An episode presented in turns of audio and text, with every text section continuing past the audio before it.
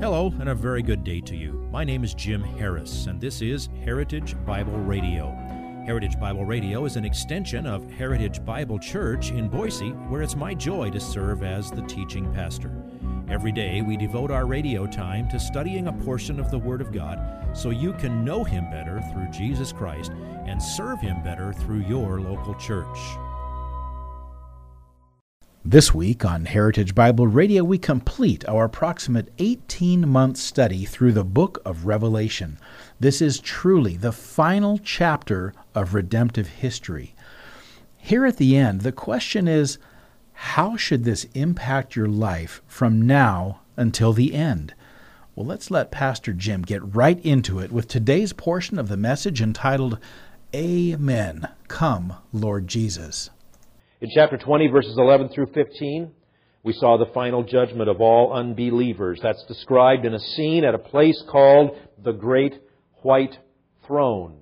By the end of the Great White Throne judgment, every enemy of God, Satan, all of the angels who fell with him, who are called demons, and every man and woman who has rejected the grace of God in Jesus Christ will be sent to the lake of fire. Death and Hades themselves will be sent to the lake of fire. Then comes chapters 21 and 22. And at the beginning of chapter 21, through the first 5 verses of chapter 22, describe the new heaven and the new earth. All this physical creation will be destroyed.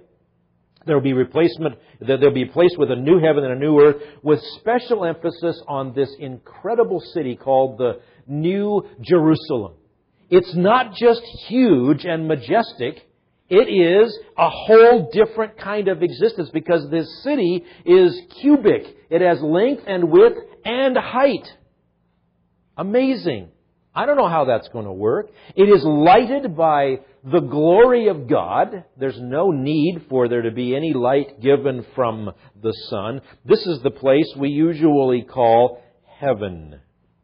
It is where all those who are clothed in the righteousness of Jesus Christ will spend eternity, in contrast with those who reject God's grace in Christ and will therefore spend their eternity in the lake of fire. Now, last time we just began to touch on the epilogue to this book.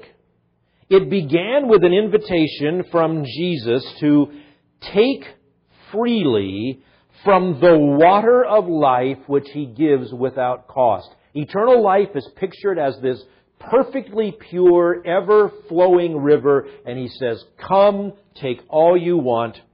It's all yours. John got carried away when he saw that and heard all that. And for the second time, starting the first one in chapter 19, John fell down to worship at the feet of the angel who was showing him all these things. And John got rebuked. Only God is worthy of worship. And the angel said, do not do that. Worship God. Even His most majestic angels are His servants. Only He is to be worshipped.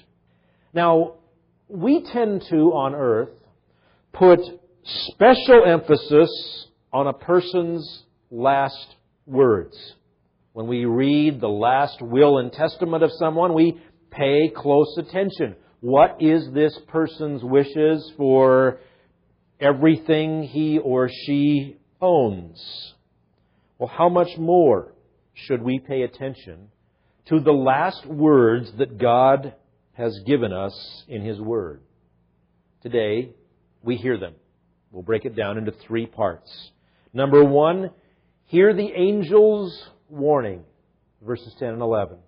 Number 2, answer Jesus' invitation, verses 12 through 19. And then thirdly, pray John's prayer with him. One of my frustrations I've shared with you often through the Book of Revelation is that there's so many passages that give us so much wonderful stuff and then don't have a command. Don't tell you what to do. Well, save up all that pent-up frustration. Here are the invitations. Here are the commands. First of all, the angel's warning. Verse 10. And he, that's this angel who had given John the tour of the New Jerusalem, he said to me, Do not seal up the words of the prophecy of this book, for the time is near. Now that might sound kind of strange to you, unless, of course, you've been reading your Bible and you remember that Daniel was told specifically to seal up certain things. Well, this scroll that is opened by Christ, this title deed to the earth, must remain open forever for everyone to be able to read. Back in chapter 10, verse 4, John was told to seal up something that he had heard. You have to be a member of a cult to think you know what that was sealed up. As I said, Daniel was told 3 times to seal up certain things that were given to him. But this book was given to all in the church. This is to the churches. This is for us to know with certainty the things which shall take place after these things. From the very beginning, chapter 1, verse 11, John was told to write this down and send it to the churches. And lest you forget just how urgent it is that you know these things, the angel repeats the exact words from chapter 1, verse 3. He says, "For the time is near." Again, a contrast to Daniel. Daniel was told that the fulfillment of his prophecies were to come many days in the future. That's Daniel 8:26. Now the angel says, "For the time is near." Could happen any time. Now the next sentence comes rather abruptly. And the connection, the implied connection to verse 10 seems to be cause and effect. As if he's saying, the time is near, so let people make their way and live with their choices. In other words, it's a backhanded way to say, choose your path, choose your destiny. Lake of fire, new heaven and new earth. Your choice. Verse 11. The angel says, "Let the one who does wrong still do wrong. Let the one who is filthy still be filthy. Let the one who is righteous still practice righteousness. And let the one who is holy keep himself holy." Now remember, the context of this is eternity. And he's saying, look, you're going to be locked into your choices. You will eternally reap the consequences of the choices you make here on earth. So the message is, change while there is time to change. Listen, if you have been hearing these messages from the book of Revelation, or if this is the first one that you have ever heard, and if you have been thinking that you are part of the people of God for any reason other than your profound, personal, unreserved, total, unmitigated trust in Jesus Christ and Him alone, now is the time to get it right. Don't be deceived. You do not know if you will be granted the grace of God to draw another breath. You don't know if you will be given another moment of divine patience to allow you to get right with God through Jesus Christ. The wise will continue to be wise and to walk in holiness. The foolish will continue to fritter away their eternal joy on worldly dissipation. Which will it be for you? You got 2 sets of adjectives. You can choose them. Wrong and filthy. Righteous and holy. You're going to be in one of those 2 camps. Only one of those 2. There is no other choice. Will you hear the angel's warning? God has given you all you need in His Word for life and godliness, granted to you through His Son, Jesus Christ. Have you received the gift? Do you live in the wonderful certainty of the hope of eternity with Him? When you read about the new heaven and the new earth, when you read about that new Jerusalem, are you saying, yeah, that's my home. Right now, I'm a stranger. I'm an alien passing through, as it were, a foreign land, a place that isn't what I'm really made for. That's me. That's where I belong.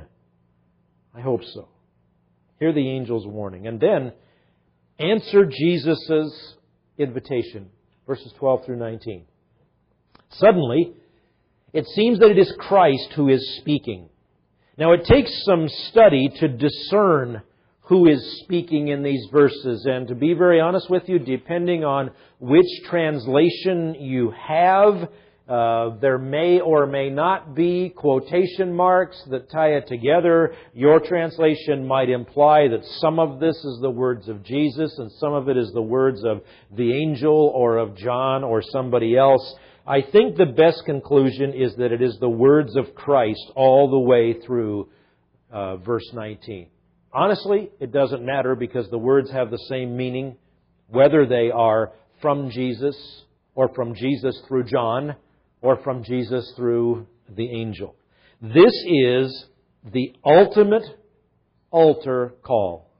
This is the final invitation in the Word of God from the Son of God. It starts at verse 12. Jesus says, "Behold, I am coming quickly." Quickly is the word taku. We get our English word taxi from it, which is supposed to be a quick way to get somewhere. I'm coming quickly. Nothing else has to happen. I'm coming for you. And he says, "And my reward is with me to render to every man according to what he has done." You will receive your reward from Jesus Christ. It will either be exactly what you have earned for everything you've done, or it will be what you haven't earned, what you cannot earn. It'll be grace. It is grace. We took a side trip to 1 Corinthians chapter 3, verses 10 through 15, and 2 Corinthians chapter 5, verse 10. Remember talking about the judgment seat of Christ? That's where He will judge His own. If you would like this message on Compact Disc, let me know and we'll send it to you. You'll receive the entire message, not just the portion on today's program. You can order by phone at 353-4036 or by writing to us at 7071 West Emerald, Boise, Idaho, 83704, or on the internet at hbc-boise.org. Heritage Bible Radio needs your prayers and your financial support.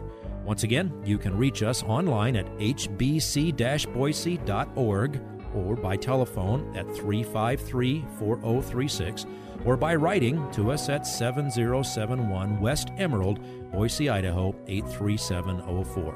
And if you need a church home here in the Treasure Valley, I hope you'll visit us any Sunday at 7071 West Emerald. For Heritage Bible Radio, I'm Jim Harris. See you next time. Bye-bye.